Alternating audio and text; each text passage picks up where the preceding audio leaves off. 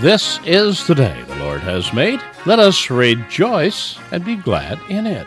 Welcome to the radio and internet ministry of the Christian Crusaders. Stay with us as Pastor Steve Kramer continues his sermon series today from the Gospel of Mark entitled Jesus Is.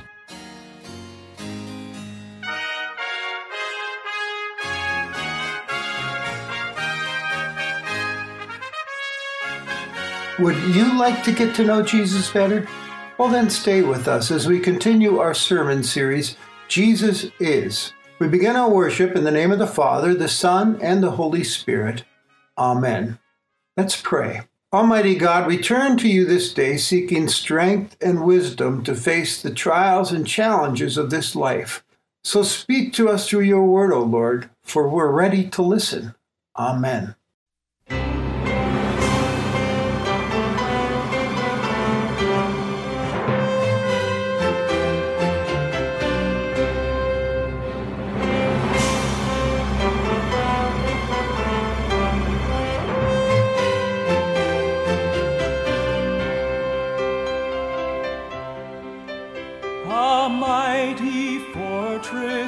Is our God, a bulwark never failing. Our helper, He amid the flood of mortal ills prevailing. For still our ancient flow doth seek to work us woe. His craft and power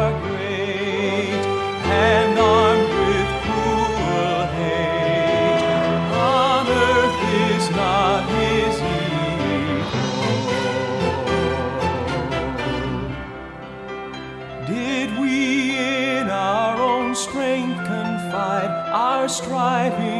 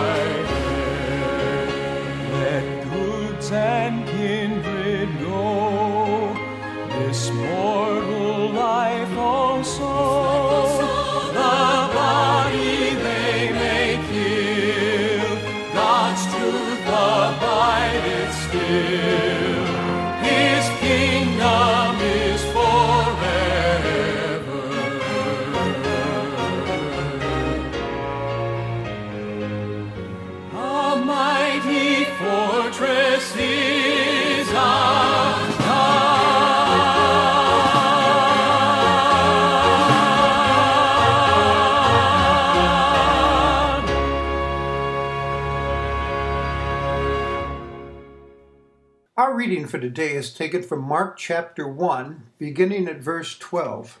And the Spirit immediately drove Jesus out into the wilderness. And he was in the wilderness for forty days, being tempted by Satan. And he was with the wild animals, and the angels were ministering to him. Jesus loves me, this I know,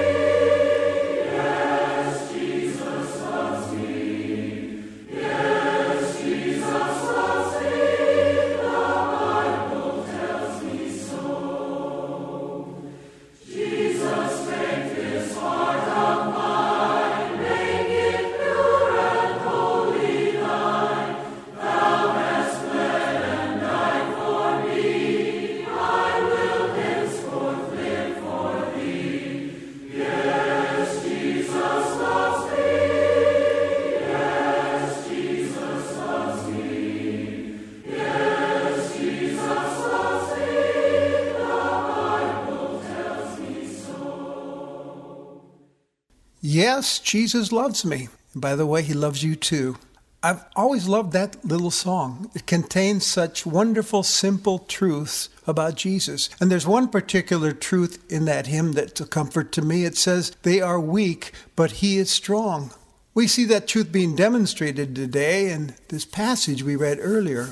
In case you didn't pick up on it, there's a serious battle going on in this story. Let's look at the text again. After his baptism, we find Jesus heading out into the wilderness. And the wilderness in that part of the world's dry, hot, dangerous. It lacks food and water. You never know what wild creatures you might run into out there. This was no Sunday school picnic for Jesus. Why is he there? We're told the Spirit of God has led him there. Jesus is obediently following God's lead. It is kind of a strange turn of events, though, when you think about it. After all, remember that Jesus has just been baptized and has heard those endearing words from his heavenly Father You're my beloved Son. With you I'm well pleased. He's been covered and empowered by God the Spirit, and yet immediately Jesus finds himself out in this desolate location. You might be wondering why does the Spirit have him out there of all places? It appears that Jesus must walk a road that leads through rough, dangerous places, like we do. He's experiencing the, the fullness being human. And get this that stay wasn't for a day or two. Mark tells us it was 40 days. That number reminds us of Moses and the people of Israel. Remember, God rescued his people from slavery in Egypt and then led them through the wilderness for 40 years to the land he promised them. We know from the story it wasn't an easy trip by any means. It was filled with dangers and trials and challenges and temptations, but God faithfully provided for them along the way, tried to teach them to trust and obey Him. And unfortunately, they were weak and slow learners and not trusting God and rebelling against Him again and again, which always led to trouble. If this were the first time you ever read a gospel like Mark, you might wonder, well, will Jesus be able to hold up in all that, in that dangerous place? Sure, he's the Son of God, but he's also a true man. By the way, we're also told of wild animals out there with Jesus. Mark talks about this. Again, he seems to be telling us that Jesus knows what it's like to experience physical danger. This world is a scary and dangerous place sometimes. We're told as well that Jesus faced a different kind of danger out there spiritual danger. For 40 days, he was being tempted by Satan. The conflict was on. He's under attack. The devil was out to throw a wrench into the mission of Jesus, to get him to disobey his Father's plans for him, to knock him off track, and perhaps even to get him to give up. I know some people question if there really is a devil. They wonder is this kind of thinking and talk a vestige from ancient times? Aren't we more sophisticated and smart than to buy into that now? Well, I firmly believe that there is a personal devil who's out to destroy every one of us and keep us from God, and to not believe in his existence is dangerous to your welfare. Why do I think he's for real? First of all, because Jesus did. So why wouldn't I? Jesus obviously experienced the reality, or he wouldn't have shared this story with the disciples or taught them of how dangerous Satan is.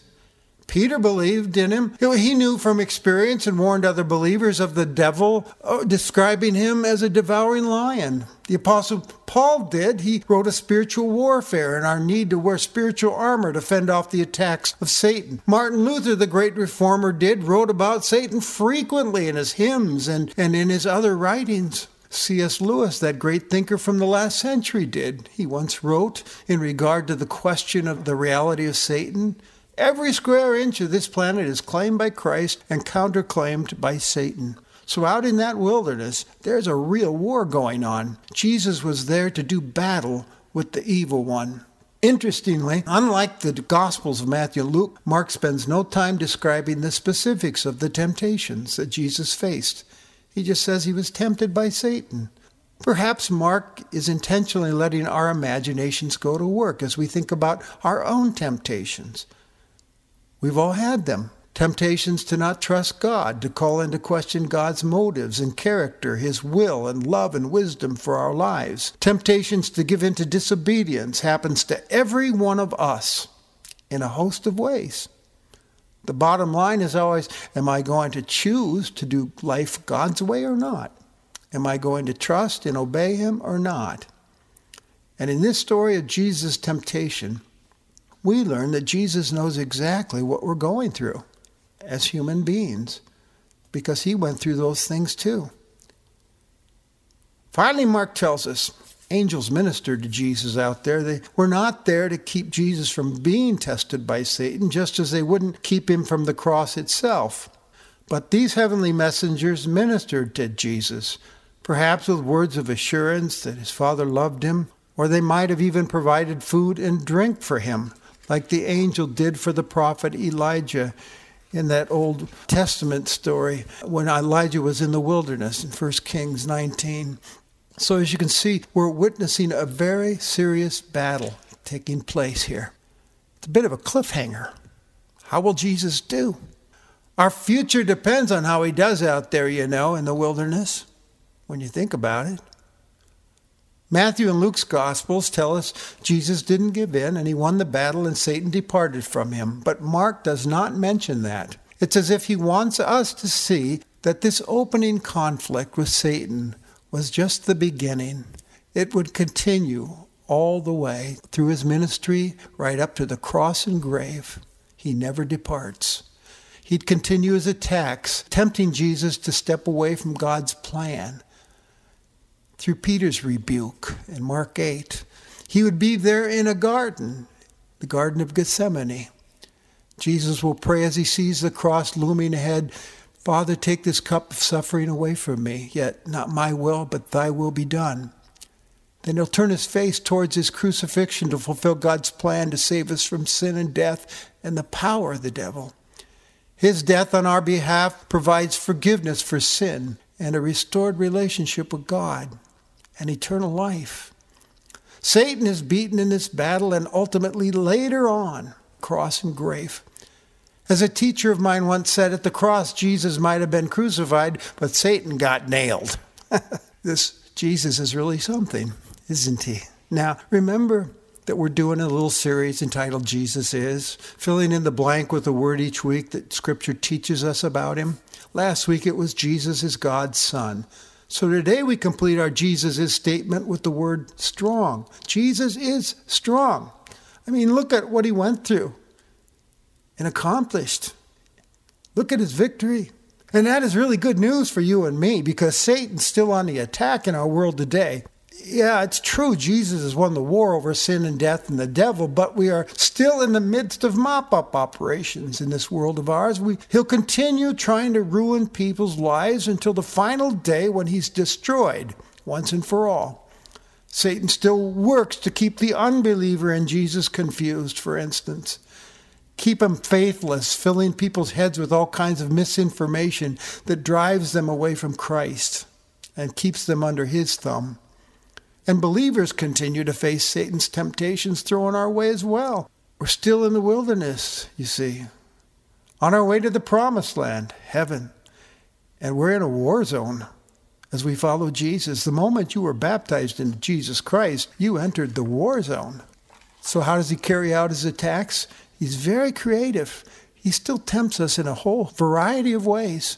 Sometimes he tempts us during times of hardship and suffering, and illness, chronic pain, a financial crisis, the sudden death of a loved one, or we observe unexplained tragedies going on around us in the world. It's then that he whispers in our ear, Are you sure God can be trusted and that he loves you? How could he let this happen to you? It doesn't look like he loves you to me. I think you should give up on him. Sometimes he subtly sneaks up on us with promises of pleasures we can enjoy if we just ignore God's instructions and do life his way. His way. Satan's way. It's harmless, he'll say. No one will know. You deserve a little pleasure and excitement in your life. Or he'll breed dissatisfaction in us by causing us to compare our lives with others who have more, filling us with a sense of being shorted by God, making us jealous and covetous thus driving us to focus our lives on attaining more, more possessions, more success and recognition. And suddenly they've become idols that we unconsciously serve and worship instead of God. And, and then we're in dangerous territory. And he attempts to distract us and render us useless for serving Christ in the world. He gets us busy chasing after other priorities, worldly priorities, he calls into question the instruction of Jesus seek first the kingdom of God. He says, That can't be right. What about your well being? First, take care of yourself. Then you'll have time to serve God's kingdom. So we're always and always will be under attack until our final breath. And we know from experience the sad truth that it's all too easy for us to fall prey to his lies and deceptions and to give in. Now, why is that? Because we are weak we are not his equal. Martin Luther teaches us in that opening hymn today, uh, Mighty Fortress, for still our ancient foe doth seek to work us woe. His craft and power are great, and armed with cruel hate on earth is not his equal. So, what are we who are weak to do? We turn to Jesus. We run to him who is strong. He will help us and strengthen us in our battle. As we see Jesus out in that wilderness being tempted by Satan, today I'm reminded of a passage from the New Testament book of Hebrews, which describes Jesus as our great high priest. It says, We have a great high priest who has passed through the heavens, Jesus, the Son of God. Let us hold fast our confession. For we do not have a high priest who is unable to sympathize with our weaknesses, but one who in every respect has been tempted as we are, yet without sin. So let us then, with confidence, draw near to the throne of grace that we may receive mercy and find grace to help in time of need. We have a great high priest, Jesus, and he's defeated the power of sin and the devil and death. He's exalted by God. He stands with us as protector and preserver. Yes, we are weak, but we can turn to him confidently, knowing that Jesus sympathizes with us and Jesus is strong stronger than anything. And in Him, we are made strong. And one of the best ways to turn to Him for His strength is the privilege of prayer. In our prayers, we seek His mercy and guidance and strength and all sufficient grace and find help for our weakness. As that old gospel hymn, What a Friend, testifies, Jesus knows our every weakness. Take it to the Lord in prayer. So I ask you, how is your prayer life these days? Are you staying connected to Him who loves you? The strong one? Are you in touch with Him daily, seeking His will on a daily basis? Is prayer an automatic reflex in your life or the last thing you try when all else fails? Prayer is so easy for us to put aside and forget. Yet it's the most powerful tool we can have against temptation. Satan hates it when we pray. Now, if you're thinking about getting started and developing a strong prayer life, I encourage you to start today. Get started. I use a little acronym you might find helpful for my daily prayers.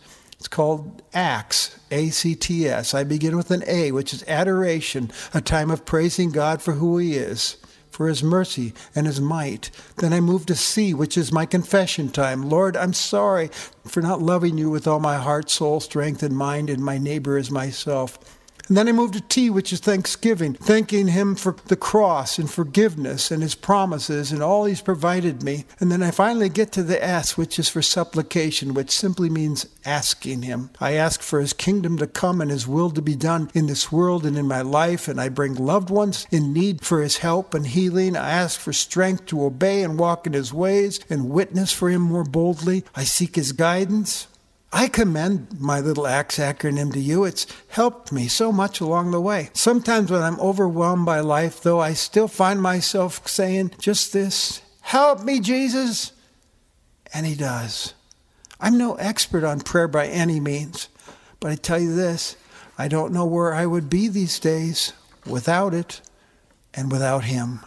Through it, I am strengthened to fight the good fight. The Lord is faithful.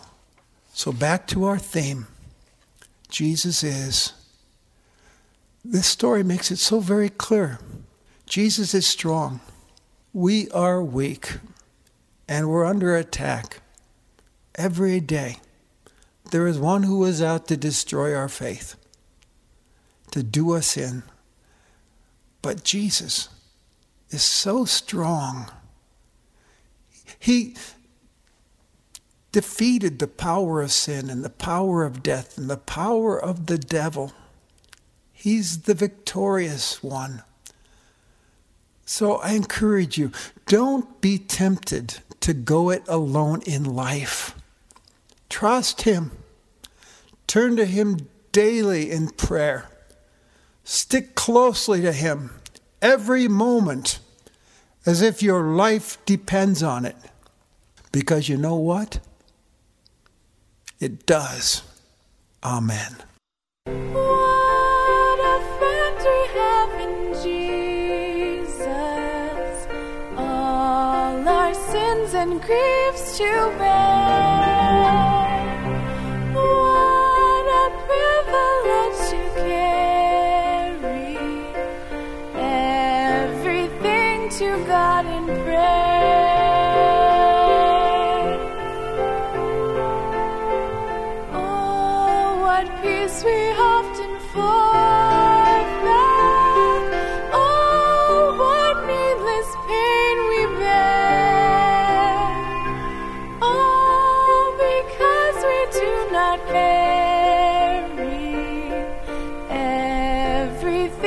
To God in prayer.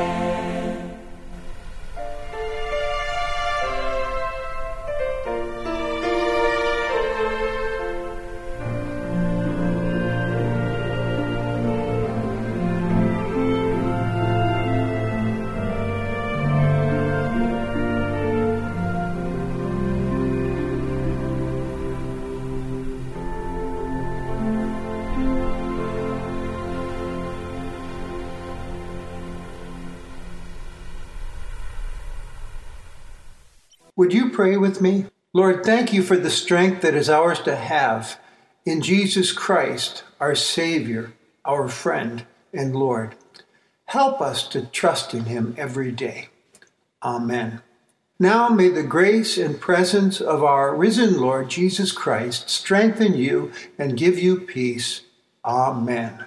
You've been worshiping with the Christian Crusaders radio and internet ministry. We are grateful for God's continued blessings and faithfulness to this ministry for the past 84 years. And we're excited to lift up His name, point people to Jesus Christ, and stand boldly on His Word and we ask you to prayerfully consider how you might partner with us in support of this ministry. Christian Crusaders is a nonprofit ministry supported entirely by the gifts of our listening audience. Estate gifts, large and small, have become a significant part to our ministry. Please consider a final gift to Christian Crusaders as part of your estate planning. For more information on how you can make an estate gift, a legacy donation, or a non cash gift, call us at 319 277 0924 and request advice from one of our trusted Christian finance experts at no cost to you. Call our office or visit our website today at ChristianCrusaders.org. We thank each of you for your gifts and prayers. Memorial gifts are a great way to remember loved ones. Donor gifts are published in our quarterly newsletter mailings and have become a meaningful way to remember your loved ones. Our Gem Club, a gift every month club, is a great way to support this ministry.